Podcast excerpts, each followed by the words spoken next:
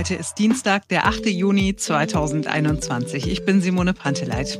Wir wollen heute wieder in die Zukunft gucken mit euch, denn beim Arzt und der Apotheke soll es bald dann doch digital zugehen. Ja, äh, hoffentlich. Und außerdem schauen wir noch einmal in unser Abwasser wegen der ganzen Drogen, die da drin sind. Ich bin Marc Schubert. Jetzt beginnt ein neuer Tag.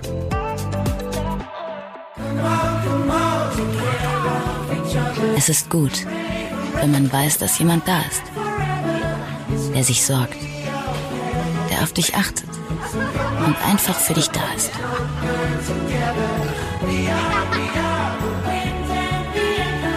Deine Apotheke und die Apothekenumschau. Die Apothekenumschau ist laut meiner Mama nicht nur die Bravo für Senioren, sie ist im Bereich Zeitschriften auch ungefähr das, was man ja eine Pferdekutsche im Bereich Individualverkehr nennen könnte.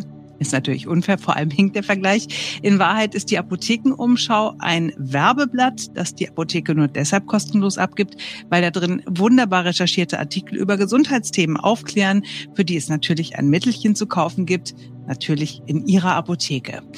Es fühlt sich alles sehr nach 50er Jahren an und auch wenn das jetzt so ein bisschen unfair ist, die Apotheke funktioniert ja im Prinzip auch so wie in den 50er Jahren.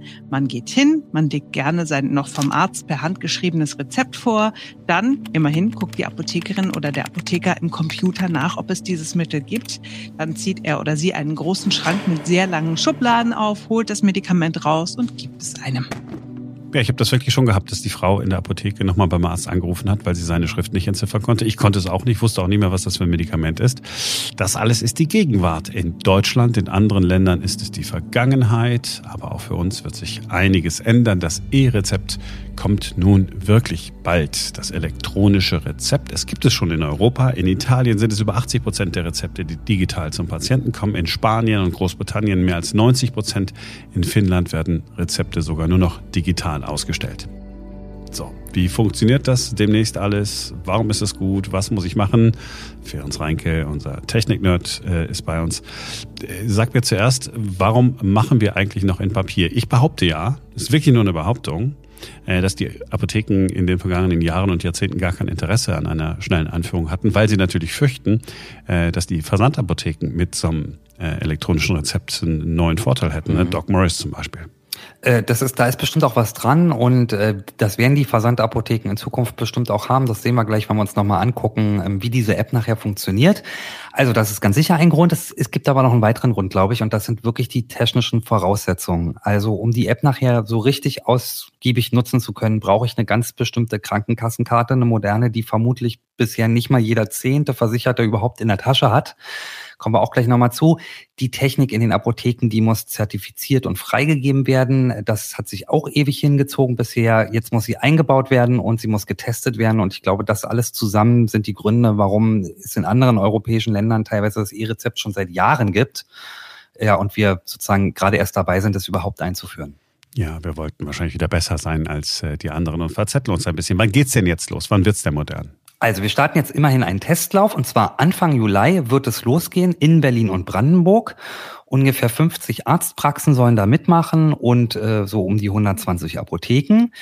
Und dabei sein äh, sollen eben auch Apotheken, die außerhalb der Region liegen und Versandapotheken im EU-Ausland. Also das eine ist interessant, wenn es um schwer verfügbare Medikamente geht. Und das mit den Versandapotheken aus dem äh, Ausland ist natürlich interessant, wenn es um Medikamente geht, die ich selbst bezahlen muss, weil ich sie unter Umständen bei der Versandapotheke natürlich preiswerter bekomme und bei der ausländischen Versandapotheke vielleicht sogar noch mal preiswerter als bei der äh, Versandapotheke in Deutschland. Drei Monate wird jetzt getestet. Zum Herbst soll dann der Rollout deutschlandweit beginnen. Und das wäre dann tatsächlich eine Punktlandung. Es gibt nämlich ein Gesetz und da steht drinne, dass das E-Rezept zum 1. Januar 2022 eingeführt werden muss. Also in einem guten halben Jahr muss es wirklich da sein, so sagt es das Gesetz. Okay, haben wir die Hintergründe geklärt. Also wie genau äh, läuft das dann ab? Was brauche ich? Ich brauche eine App. Du brauchst eine App. Äh, die Zuerst muss ich mir die App runterladen. Ähm, wenn ich es, wie gesagt, ausführlich nutzen will, dann muss ich allerdings mehr dafür tun. Also, ab 1. Juli gibt es diese App erstmal. Die kann ich runterladen, kostenlos für Android und fürs iPhone. Und mit dieser App kann ich dann ohne Anmeldung wohlgemerkt zum Beispiel den Rezeptcode vom Papierrezept abfotografieren. Da ist dann so ein QR-Code drauf. Und dann kann ich in der Apotheke mein Smartphone vorzeigen mit der Rezept-App und da steht dann sozusagen das Rezept drinne. Das wäre so mal der erste Schritt der Digitalisierung. Naja, der erste Schritt der Digitalisierung. Moment, also es gibt, also der Arzt druckt dann, Moment, der Arzt druckt auf Papier. Ja, der Arzt druckt mir auf Papier noch dieses rosa Rezept aus. Da ist ein QR-Code drauf, den kann ich abfotografieren. Entlastet mich insofern, als dass ich danach ja. das Rezept zerknüllen und wegwerfen kann und etwas weniger Papier ja, dabei ja, habe. Aber es ist tatsächlich noch nicht so ganz das, ähm, was es eigentlich mal werden soll in Zukunft. Bleiben wir erstmal noch mal kurz dabei. Also ich äh, habe weniger Papier bei mir, das ist ja schon mal ganz schön. So, und dann wird's eigentlich richtig praktisch. Ich soll dann zum Beispiel auch schon in der App checken können, ob mein Medikament in der Apotheke um die Ecke bei mir auch wirklich verfügbar ist. Ich kann es reservieren lassen online oder ich sage eben gleich, ich will gar nicht in die Apotheke gehen, sondern ich möchte mir das gerne zuschicken lassen. Aber praktischer wäre ja, also jetzt nur mal Wunschvorstellung, ähm, wenn ich das Rezept direkt vom Arzt in die App geschickt bekomme, oder? Da, dann Warum machen wir das nicht? Das wäre sozusagen eigentlich das, wo man denken würde, dass das ein E-Rezept ist. Genau. Da gibt es aber die Herausforderung, dass ich mich dann in der App registrieren und auch anmelden muss. Und da kommen jetzt die ganzen Knackpunkte und die zeigen auch, warum das bisher sich so langsam zieht, ehe es überhaupt kommt. Also ich brauche eine Krankenkassenkarte der neuesten Generation. Die muss NFC-fähig sein. NFC Near Field Communication. Das kennen wir von unseren EC- und Kreditkarten. Da gibt es das schon seit Jahren.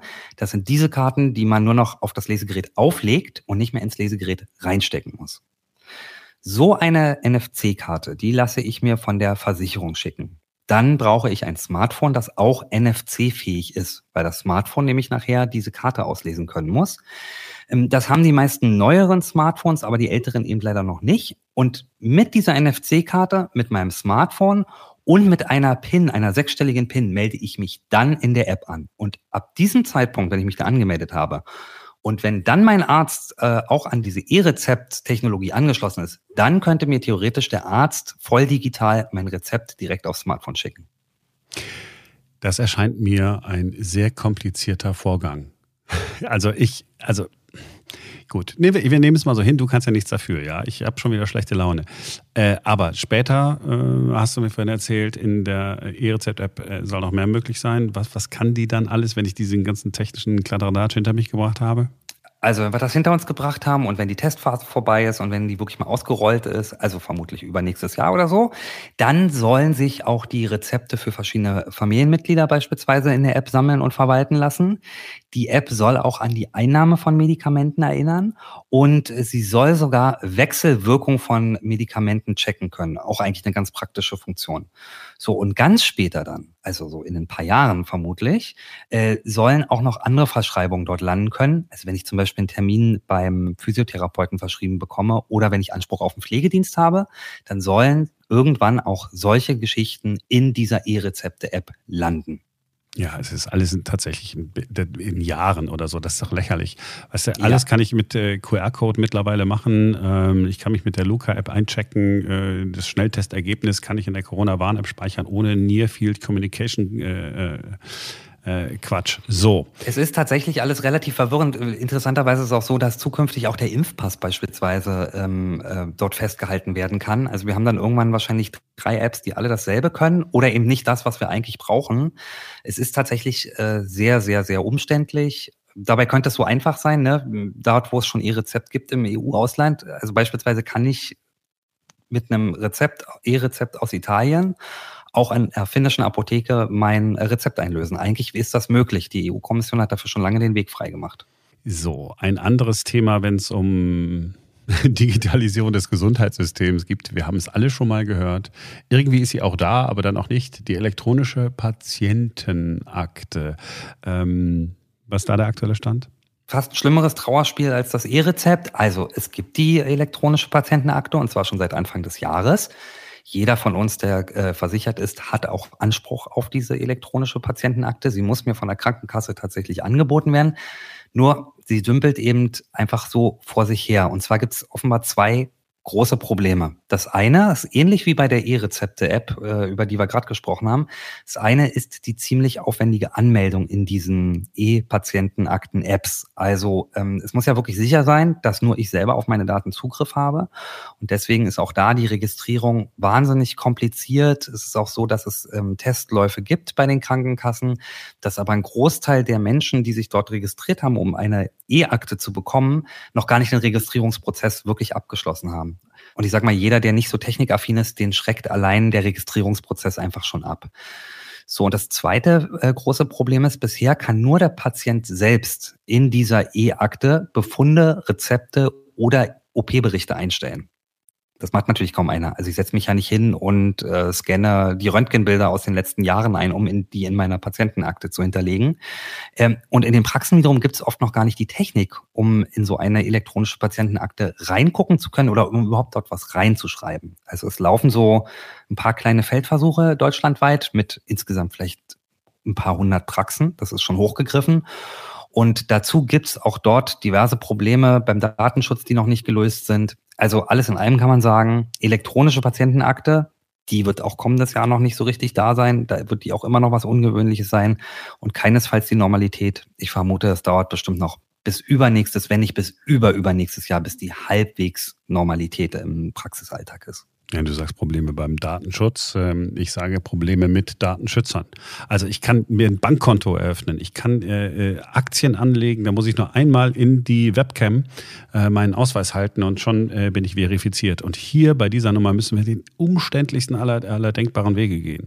Ja? Und wenn die Digitalisierung dann am Ende des Tages bedeutet, dass mein Arzt mir auf Papier ein Rezept gibt und ich den QR-Code dann abfotografieren kann, da lache ich mich kaputt. Da lache ich mich kaputt. Es dürfen wahrscheinlich auch zu viele mitreden. Der Gesundheitsminister, die Ärztevertreter, die Apothekenvertreter, die Patientenschützer, die Datenschützer. Es sind halt wahnsinnig viele Leute involviert und das macht es einfach kompliziert. Ja, es ist ein Trauerspiel. Aber äh, wenn wir keine digitalen Bürgerdienste haben, wenn man ansonsten alles auf Papier machen muss, muss man sagen, ist es ja eigentlich auch folgerichtig, dass das E-Rezept einfach problematisch auch bei uns in Deutschland ist. Also insofern kann man ja sagen, ist das alles wie aus einem Guss. Ja, es ist zumindest konsequent inkonsequent. Ja, wir fällen Bäume, damit wir unsere Rezepte darauf ausdrucken können und andere Formulare und so weiter, schön auf dem grauen Re Recyclingpapier. Und alles fühlt sich so an, als müsste man beim Finanzamt eine Steuererklärung ausfüllen, die man noch nie ausgefüllt hat. Ja, äh, so wird das nichts werden, aber vielleicht äh, wird ja die neue Bundesregierung einen neuen Anlauf wagen. Ähm, ich kann ja verstehen, ich meine, glaube, wenn, wenn Jens Spahn es entscheiden könnte, er hätte es wahrscheinlich schon gemacht. Aber wahrscheinlich hätte man mhm. äh, ihm hinterher dann auch vorgeworfen, dass er wieder alles falsch gemacht hat, weil er zu schnell vorangegangen ist. Und irgendeiner findet sich dann, der lässt sein Telefon ohne äh, Sperrcode irgendwo liegen. Jemand liest seine Patientenakte und schon äh, ist der Datenschutzbeauftragte aus Hamburg, Schleswig-Holstein oder wo die sonst alle immer so sitzen, äh, auf dem Plan. Ja, sehr schön. Also, ähm, ich freue mich auf äh, die Modernität. Ich werde sie in Deutschland wahrscheinlich nicht so äh, schnell erleben. Mal gucken, wie es im Ausland ist. Wenn man mal im Urlaub ist, mal gucken, wie es da funktioniert. Ferenc, vielen Dank. Sehr gerne. Wo wir gerade bei Apotheken waren. Apotheken sind ja Drogenverkaufsstellen. Sie verkaufen legale Drogen, Illegale Drogen gibt es im Darknet und beim Kurier deines Vertrauens. Kokain und Heroin zum Beispiel gab es alles mal in der Apotheke. Heroin ist ein Markenname von Bayer gewesen. Kurz vor dem Jahr 1900 hatte Bayer sich das schützen lassen, war in niedriger Dosierung ein Hustenmittel, in höherer Dosierung ein Schmerzmittel. 1931 stellt Bayer die Produktion ein, weil Menschen weltweit abhängig geworden waren. Kokain war früher auch weit verbreitet als lokales Betäubungsmittel, auch in Deutschland hergestellt von Merck in Darmstadt. Warum kommen wir drauf? Weil in der Pandemie angeblich der Konsum von Kokain zugenommen hat. Wir haben ja letzte Woche schon drüber gesprochen, wie man das Coronavirus im Abwasser nachweisen kann. Und ganz offensichtlich kann man auch Drogentests mit dem Abwasser machen. Und da ist herausgekommen, dass im Berliner Abwasser mehr Kokain ist als früher. Also im vergangenen Jahr war es mehr als im Jahr davor und angeblich hat man doppelt so viel Kokain im Abwasser gefunden wie noch 2017. Es sollen pro 1000 Einwohner 20 Dosen Kokain gefunden worden sein. Das sind offensichtlich 600 Milligramm. Und eine Erklärung ist, eine, dass die Menschen durch Homeoffice und Homeschooling so belastet waren, dass sie einfach ein Aufputschmittel genommen haben. Oder es ist einfach so, dass die Menschen einfach mehr Drogen genommen haben, weil bei den ganzen Lockdowns sonst gar kein Spaß mehr war. Aber ich glaube jetzt ehrlich gesagt nicht, dass irgendeine Mutter oder irgendein Vati zu Hause einfach mal so auf den Gedanken kommt und sagt, oh, weißt du was, jetzt, jetzt ziehe ich mir mal eine Leine oder jetzt nehme mal Drogen. Höchstens, wenn man es vorher schon getan hat. So. Und wenn man das vorher schon so lecker fand, kann ja sein, dass man mehr genommen Ja, weil man auch mehr Zeit hatte vielleicht. Man musste ja äh, nicht morgens früh aufstehen. Es hat ja gereicht, wenn man sich äh, vor, den, äh, vor den Rechner gesetzt hat. Und ich habe mir überlegt, gibt es auch eine Untersuchung, wahrscheinlich gibt es sie nicht, ist die Berliner Bevölkerung denn jetzt auch wacher, als sie es vorher war, weil die ja so viel Kokain und damit ein Aufputschmittel äh, genommen haben? Ich, ich würde mal vermuten. Oder verharmlose ich gerade wieder Drogen? Ja, vielleicht. Ich habe auch noch nie das Wort lecker im Zusammenhang mit Drogen gehört, ehrlich gesagt. Also gut, nun habe ich auch noch nie Drogen genommen, muss ich ehrlicherweise sagen, außer den legalen hier Alkohol und Zigaretten und so. Aber ähm, warum lecker? Also im Sinne von angenehm, schön. Ja, nein, äh, ich meinte nicht lecker, ich meinte hilfreich. Auch nicht, oh nein, äh, schädlich. Ich wollte sagen, es ist. Äh, Nein, es entgleitet uns wieder und jetzt kommst du wieder mit der Nummer, dass du eine Polizistentochter bist und alles ablehnst. Erwähnte ich das schon mal, dass ich Polizistentochter bin? so, das war's für heute von uns. Wir hoffen, ihr hattet ein bisschen Spaß. Äh, wenn nicht, schreibt uns gerne eine Beschwerde-E-Mail an podcast.erneuertag.com. Äh, wenn es euch gefallen hat, freuen wir uns über eine positive Bewertung. Gerne fünf Sterne bei Apple Podcasts. Und ansonsten wären wir morgen wieder für euch da denn dann ist wieder ein neuer Tag.